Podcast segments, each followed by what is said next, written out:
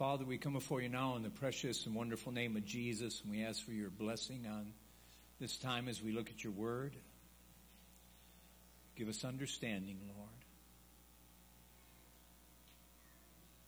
And Lord, what we're going to be looking at and what you want to do in our lives, we have no right or privilege to of ourselves, but you offer to us through your grace. You make it available through yourself, Lord. And so we can trust you that these promises are true and sure, that you are the Amen, and that you will do what you have said. So bless this word as we look at it in your precious name. Amen. I just, before we begin to look at the idea of preparing the way, just while I was uh, just doing some reading in the Word this morning, I came across something that just um, speaks to the situation of America. You know, because what happened on uh, at the parade, all, most of you probably know, is the shooting and you know all the people that died from it and all the people that were wounded. Um, very sad thing, and you listen to all the rhetoric that goes on, and it's uh, sad. It's tragic. And uh, the reason is because they don't understand. And so this is what the Lord says in Jeremiah chapter 5, verse 4. Therefore I said, Surely these are poor, they are foolish, they do not know the way of the Lord, the judgment of their God. And uh, they don't understand that what's going on is has nothing to do with guns. It has to do with judgment on a nation. That they've forsaken God, that He's turning them over more and more to the base things, the basest things that they can be to be filled with, with hate and bitterness and all the other things that can go on that produces such acts like that. And so we have failed to understand what the real issue is. And the need for revival is all the more because what other remedy is there? You take the guns away, people don't change. They're still the same. And as we get further and further from God, the depravity of man is only going to become more and more manifested. The restraining influence of God will be mo- removed more and more and more as people give themselves over to sin and rebellion. And as, as younger and younger people all the time get into greater and greater evil, we make each generation worse than the next. What remedy is it? The church is not being a remedy. It's not, it's not answering the problem. You know, we have, we have ultimately failed because we have failed to understand what we really need. So what do we do? Denominations, the one I'm in, that I'm ordained through, just produce another program after year after year, a new program, a new program, a new program, and after all these decades of programs, they still haven't learned that they don't work. So they just produce another one. This will be the new one. This will be the answer. This is what we need. The newest, greatest church growth principle, rather than understanding what the real issue is. And so as we look at the prophecy of preparing the way, we're going to take uh, some weeks to try and understand what this is really all about, what is trying to be revealed to us for this time, and uh, how we're to put it into practice. And so the idea of preparing the way, which is a prophecy that's in Luke chapter 3, verses 4 through 6, and that's what we'll be looking at. So you can turn there if you want. But that comes out of Isaiah chapter 40, verses 1 through 5. And that portion is a prophecy about John the Baptist. Now, when you look at this, and this is a very serious thing. I don't really think we always process how serious this is. There would be no Messiah if there was no John the Baptist. So it had to be. It's the way that God said it had to be. It could not come any other way. So if you wanted to see Messiah, you really had to look for the forerunner. When you saw the forerunner, then you knew the Messiah was coming.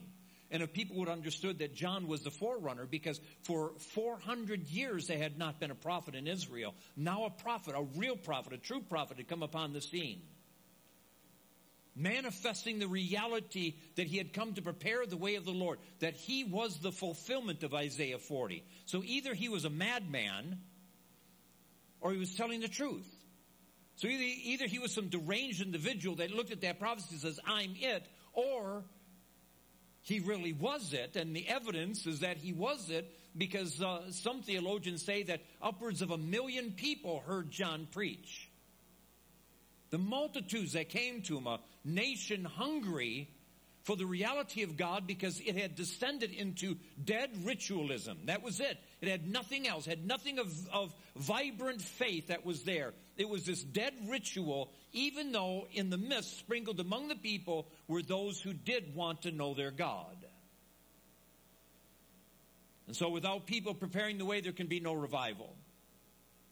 Without there being a forerunner, there can be no coming Messiah. There can be no revival. We have to understand this is a principle that is an absolute. If we do not prepare, revival does not come. If the church does not prepare, it will not happen.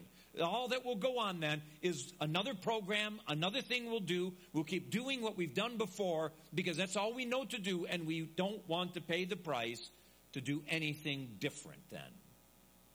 And so the challenge is and as I hope I really try to press this thought home, is the challenge is do we really want to prepare the way? Do we really want to do it? Because it is costly. And if if you don't understand that there's a cost to it, you may not comprehend the cost because I don't comprehend the cost. I can look at the Word of God, we can study it together, but it still doesn't mean we really understand the cost. When God starts showing up and He starts calling us into this, then we'll begin to see a little bit more of the cost, but we still will never understand because he'll take us on that journey. Are you willing to go a little further? Are you willing to go a little deeper? And I'm sorry to say that when you look in the history of revival, you find revival after revival that eventually stops not because God wants it to stop, but because man grows used to the presence of God, takes the Holy Spirit for granted, or allows sin or something to get in the way that stops the revival. Man is always the obstacle. But yet, man is always part of the solution when we truly begin to prepare the way and we truly begin to seek God for this. And so we have to become a people that are wanting to be a voice crying in the wilderness. So let's look at verses uh, 4 through 6 of Luke chapter 3. As it is written in the book of the words of Isaiah the prophet, a voice of one calling in the desert, prepare the way of the Lord, make straight paths for him. Every valley shall be filled in, every mountain and hill made low, the crooked road shall become straight, the rough way smooth, and all mankind will see God's salvation and the Isaiah 40 prophecy adds in verse 5, and the glory of the Lord will be revealed. So, one thing just about the aspect of how the New Testament quotes the Old Testament, um, it's not picking and choosing. They're not picking and choosing, well, we like this part of the prophecy and not that part, so we're not going to quote it. That is not the, the whole principle behind it. They would summarize basically what was the prophecy that they were referring to, not making some points true and others not, but giving the authority to it. And because of the expense of, of, of reproducing books and the writing materials and everything else, they did scale it down. And that was very, very typical for rabbinical writers or the, you know, the New Testament writers and so on. So because something is not included in the New Testament doesn't mean it's being left out. Uh, we have to look at the whole prophecy and understand that the whole prophecy uh, is being mentioned and all the facts of it are to be relevant. So, what is the purpose of this? So, you have the prophecy that's literally about John the Baptist that he would come to prepare the way for Messiah. So, what happened is when you look at John, John was an agent of revival. So, when he came and he preached the message of repentance, Matthew chapter 3, from that time on, he began to preach, Repent, for the kingdom of heaven is at hand. All right, so the message of revival is always a message of repentance. And if something is claimed to be revival and the message of repentance isn't there, we better ask what's really going on. Now, it may be God is doing something, but it's not revival. Because for something to be revival, repentance is always central to the message. Always. And we must see that. It's going to come one way or the other. Whether it is like the, the 1904 Welsh revival where there was no preachers, but, but people were just, just prophesying and repenting and the word of God going forth in a host of ways, or whether it was like a, the revivals of Charles Finney where you had this man, this brilliant man that just preached the law of God so effectively that the conviction of God came upon people because they saw themselves guilty before God. So one way or the other, repentance has to come. But the image that is presented to us in this prophecy is, is very interesting. So you have a picture of a king that is touring his lands. So what he's doing is he is, it's springtime, okay, and, and it's time for him to begin to look at his lands. The winter months kept him, you know, closed in. It was hard to get out because of the, you know, the, the whole winter climate. So it's spring and now he's starting to go out and look through his lands. He's going from village to village and what's happening is before the king comes to a village, he's sending a herald ahead of him telling the people prepare the way. The king is coming to you. Get ready for him because he's coming. And so they didn't know necessarily when he would come and when a king would come, he would come and he'd come in a village and he would sit in that village and they would sit, he'd sit on a port, like a portable throne type of thing and he would judge the people there. Cases would come before him and he'd deal with the people and he'd give out blessings or he'd give out judgments accordingly. Now, if you think of this, that you have the herald that comes, the forerunner that comes and says, prepare the way, the king is coming. But the people says, no, we don't want to. And just imagine that they left their village an absolute mess. They didn't clean up. They didn't, they didn't make it ready for the king. They didn't set up a place for the king to come and his entourage to set up a, a tent and all the things that was necessary. They didn't go and clean up the banquet hall that the king might sit there and, and, and, and be with the people and eat with the people and so on. They didn't prepare. So what would happen? The king would come in anger and wrath and judgment would fall upon the people because they refused to prepare the way. But imagine the people that they did prepare. The king is coming. The king says, I am coming. He sent a herald. The time is coming. Get yourself ready. Clean the streets. Clean your village. Clean the, everything up. Make it look beautiful for him. Celebrate. Wait for him as he comes in and rejoice in your king that's coming to you. What does that king do then? He showers them with blessings, right? Showers them. That's the picture that's in the New Testament where he goes along and he scatters gifts unto men. Just, he's filled with this joy because his people were longing for him, desiring him to come. So he's showering them with his goodness and his kindness and the bounty of who he is. And that's what God really wants to do. He's come to visit his people. He wants to visit his people. He's waiting for his people to prepare the way. But if he is saying, I want to come and you don't come, and you don't prepare for him, then guess what? A judgment will fall. And you know, one of the worst judgments, and I don't think we understand it, one of the worst judgments can fall upon us and we don't even understand it. Samson was a man that was a judge of Israel, but the entirety of his life, and I don't want to go deep into it, I'm just going to touch on this very lightly, but the entirety of his life was a life of, of, of rebellion against God, and of unsurrender. He would not live surrendered to God.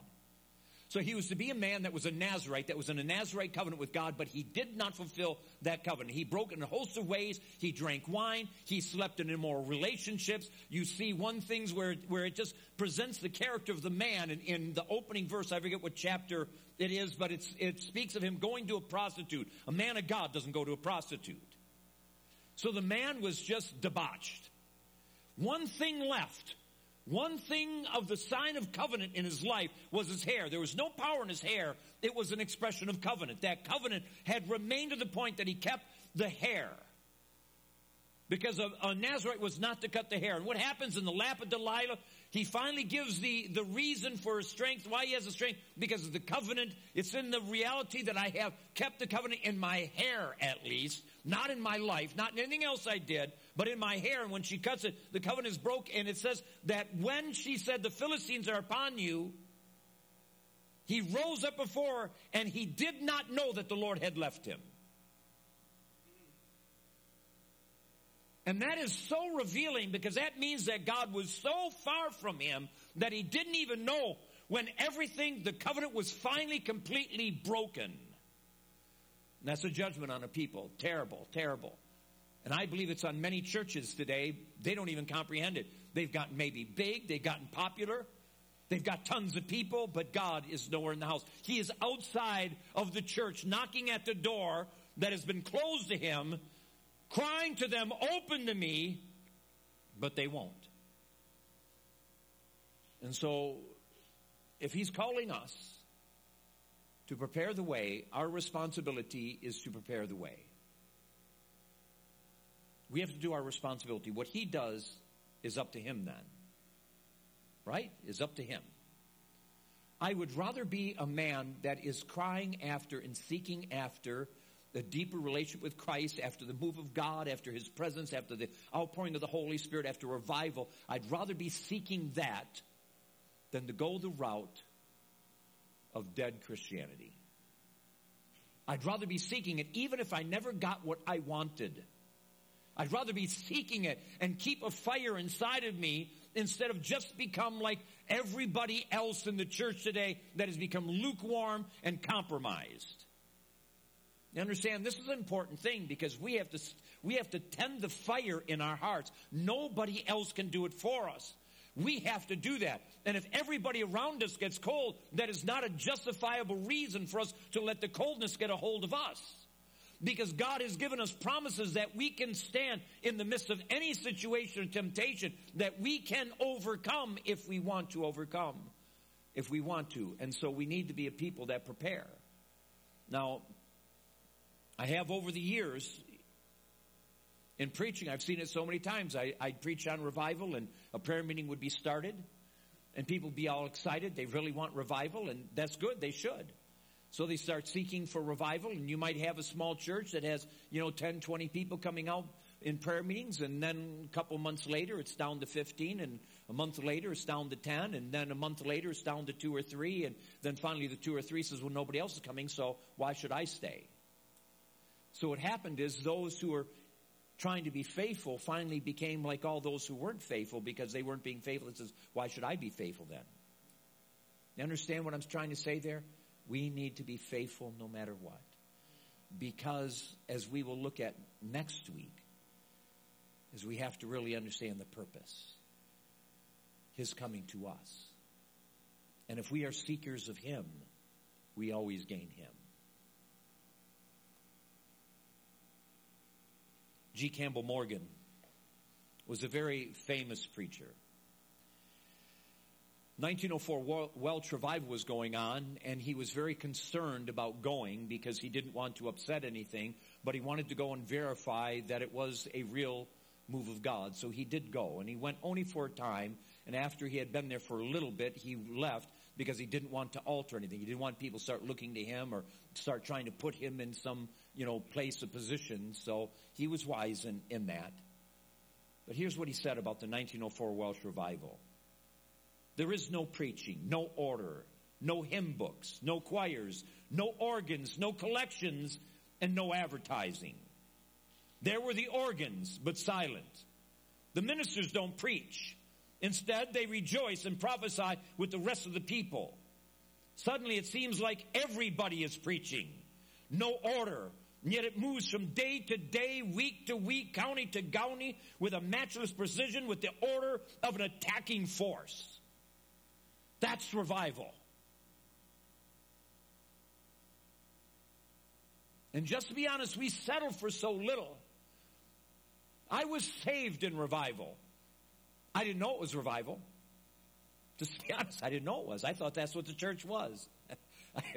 you know, just a young, dumb hippie that got saved and is in the midst of this move of God and just, you know, that's all I knew of the church. Other than that, I was raised Catholic. So I figured, okay, there's Catholicism, the rest, this is it. You know, until I started pastoring and started learning a little bit more that that was not what the life of the church was. Very shocking when you think that, boy, everybody's on fire. They just love Jesus and want to reach a perishing world. But revival ruins you for nominal Christianity. When you taste it, you always have this thing that's aching. That's why David in one of the Psalms says, I have seen you in the sanctuary. And that's why he says, my soul thirsts, my flesh longs for you. I've seen you. I have seen your glory. We don't know what that was. That account is not given to us in scripture. Yet he is speaking of something that has taken place in his life, an experience that he had with God, that God encountered him. And he says, I thirst for that. I have tasted of your presence. If you have tasted of the presence of God to any extent, even a little bit, that should be enough to begin to fuel a fire in you that says, God, I know that you are infinite and there is more for you, for me than what I have yet tasted. And it's not about experience, but it's about wanting to interact with this God, wanting to have fellowship with, wanting to know this God, wanting to press in that we might taste of His glory, that His glory might rest upon us, to flow through us, to touch a hurting, dying world. Because the greatest way we can touch a dying world is have the power of God resting upon us the greatest way. And so there must be a voice crying in the wilderness. So like I said, there could be no, no Messiah if there was no John the Baptist. There had to be a voice crying in the wilderness. And of course, John was preaching from the wilderness. And when you think of that, it was astounding that a million people came to hear him speak throughout his time of ministry. They came into the wilderness to hear this man preach to hear the message of repent. And I would venture to say that there was a time back then that the message of repentance wasn't popular. Just like the message of repentance is not popular today. You see, Pharisees didn't preach repent. And that was the prominent religion of the day. And so now this wild man comes out on the out in the wilderness and he's just preaching and people start coming to hear the message of repentance. And then they're being baptized because they are repenting and wanting to bring forth some kind of evidence that they are truly repenting of their sins. And so there had to be a voice crying in the wilderness. I think Rose went and shared this verse uh, within the last maybe two or three weeks. Exodus chapter 22, verse 30. I looked for a man among them who would build up the wall and stand before me in the gap on behalf of the land so I would not have to destroy it. But I found none. But here's the good news to it. So I will pour out my wrath. Okay, that's not the good news. Excuse me, I didn't bring it all in, okay? The bad news is so I will pour out my wrath on them and consume them with my fiery anger, bringing down on their own heads all they have done, declares the Lord. In another place, it refers to that his own arm will come, will be the salvation, that he will do what man could not do. But the reason why I brought this out is because I believe God is looking for a man.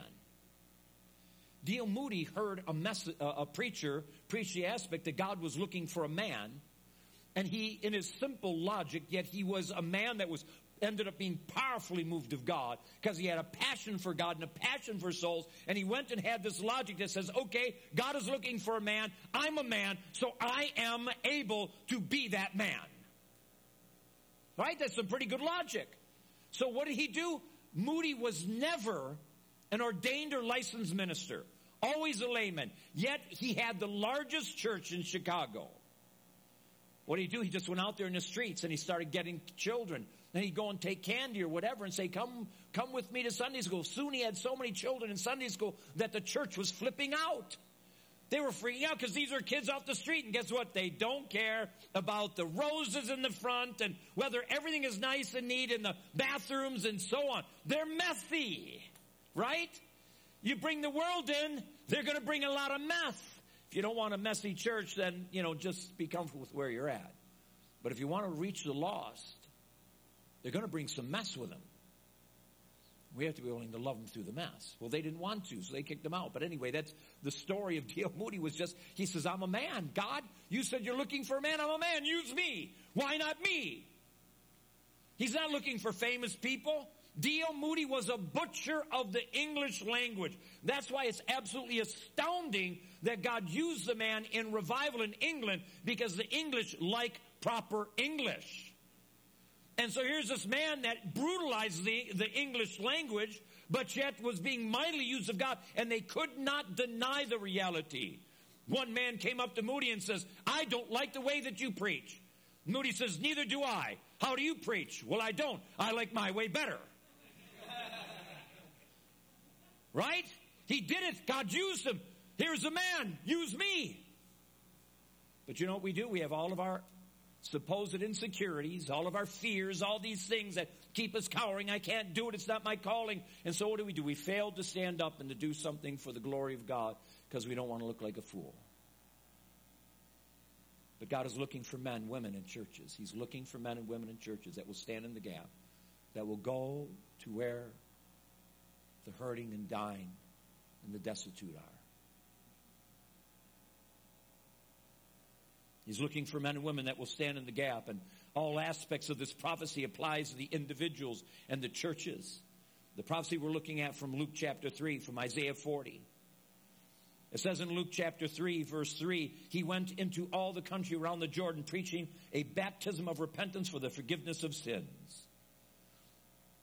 Now, this is an important, a very important point because there's you know there's evangelism taking on in our taking place in our nation but i really wish a lot of it was not taking place because it's not good. It does more damage than good. So you go you knock on the door of the house you got your little card and you say the little saying to them and you end up saying well would you like to pray this prayer? And you pray the prayer and then you say well you're a christian now. And then you go and you say well we've won this many people to the lord today. And not one single person got saved. And those that you prayed with will now have a harder heart because they think they're okay with God, but they never brought forth fruit in keeping with repentance. See, the problem is not doing evangelism, but not doing evangelism God's way. That's the problem. And if we don't do it His way, then what are we really doing? What are we accomplishing in the midst of it? Because we can do more damage A.W. Tozer says if we have a revival of Christianity of the type we have today, it will take us a hundred years to recover from it.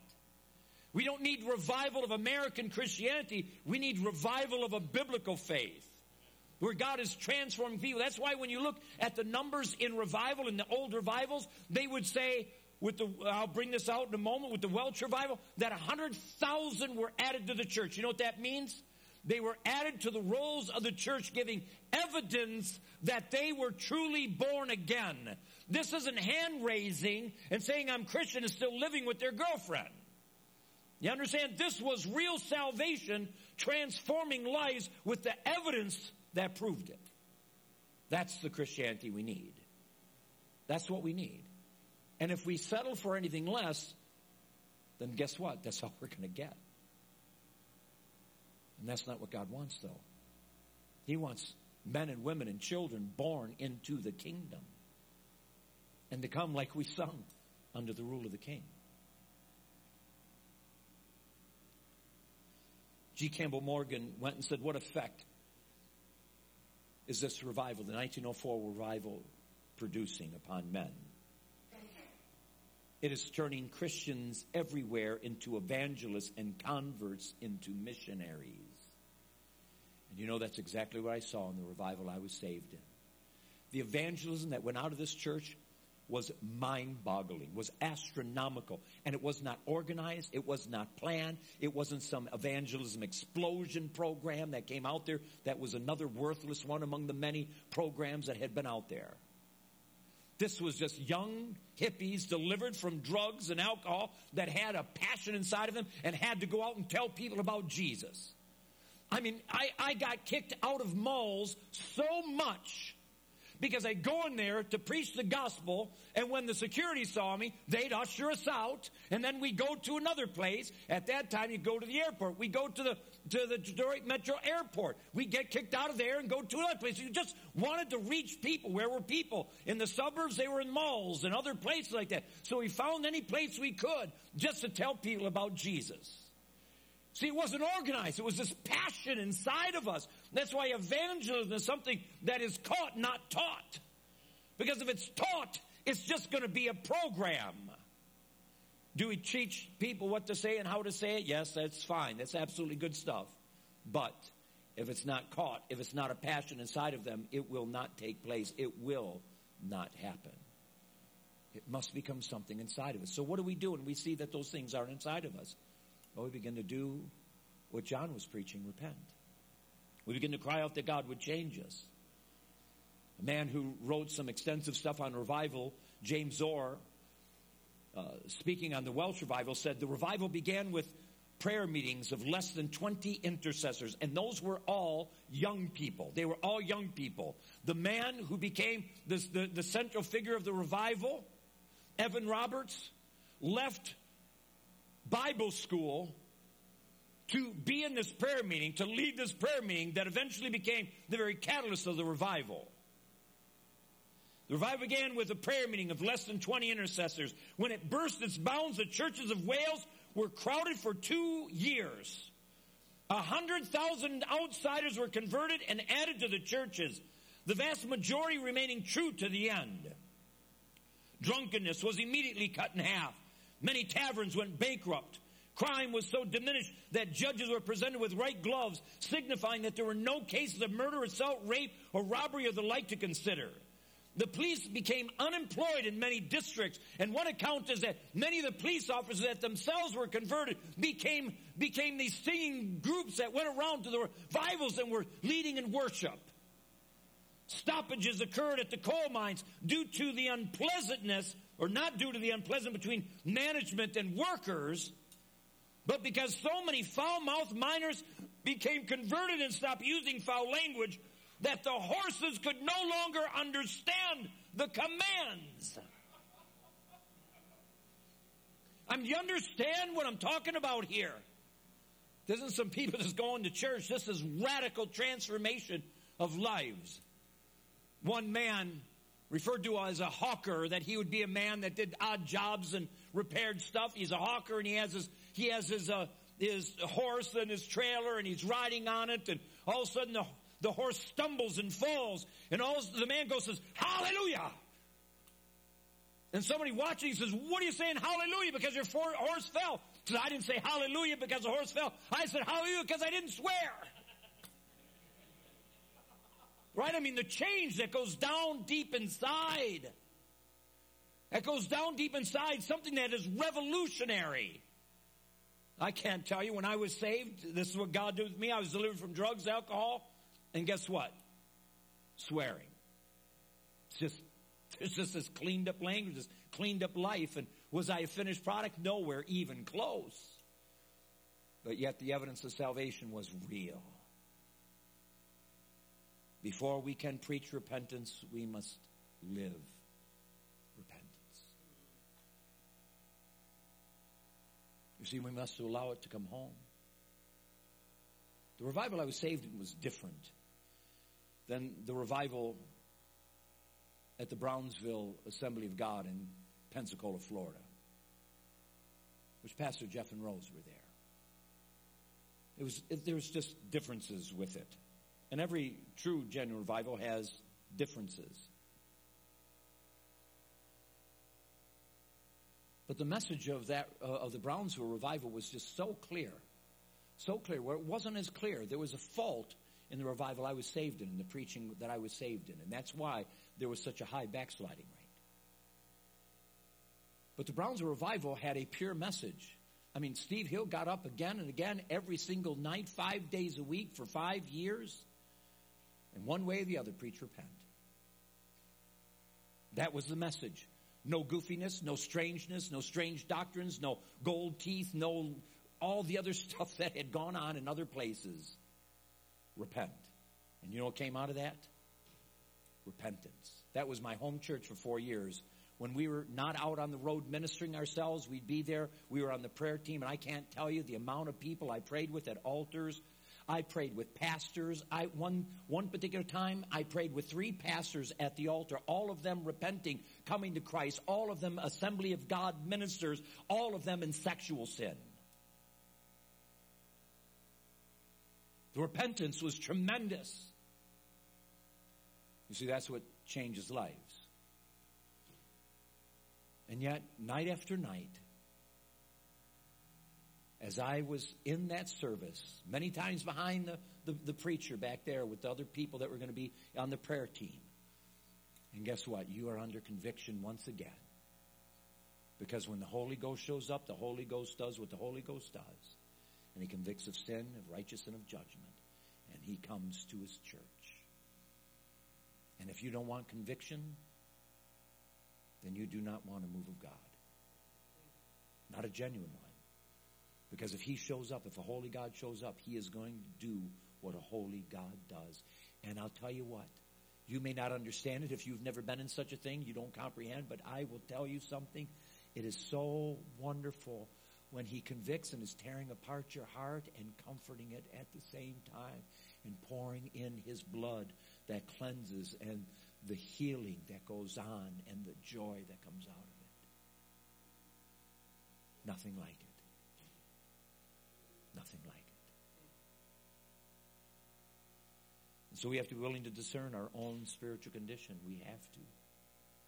And if we're not willing to be honest with where we really are and have a tender heart, lay aside our, Pharise- uh, our Pharisaical uh, ideas that we have that we're good or whatever until we lay those aside and are willing to say, okay, God, whatever, deal with my heart. Show me what's inside of me. Show me what I can handle as I can handle it. And you know, He does it right. The devil comes with us to us with a big stick to show us how worthless and good for nothing we are. He'll even take the truth of what we've done and say, look at what you've done. Look at what you are. Look at where you're going. But when Jesus convicts, it can be absolutely agonizing. Have you, you weeping on your face. But then you feel those arms wrap around you. You feel the wonder of his forgiveness. Just the wonder of that nearness. There is nothing like it. There's nothing like it.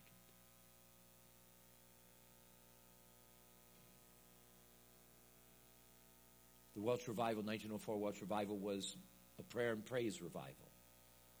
And so it was very different. It wasn't a singing revival. It was this prayer, and they would go from from from praying, and somebody would stand up and repent of their sins and confess their sins, and then everybody would go to praying for that person. Another would confess, and another would confess, and then it'd go to, to worship, and somebody'd lead in a song, and they'd sing, and then it'd go back to prayer, and then somebody would have a word and proclaim a word, and it was like back and forth, like an ocean that was just moving, and the waves flowing over the people.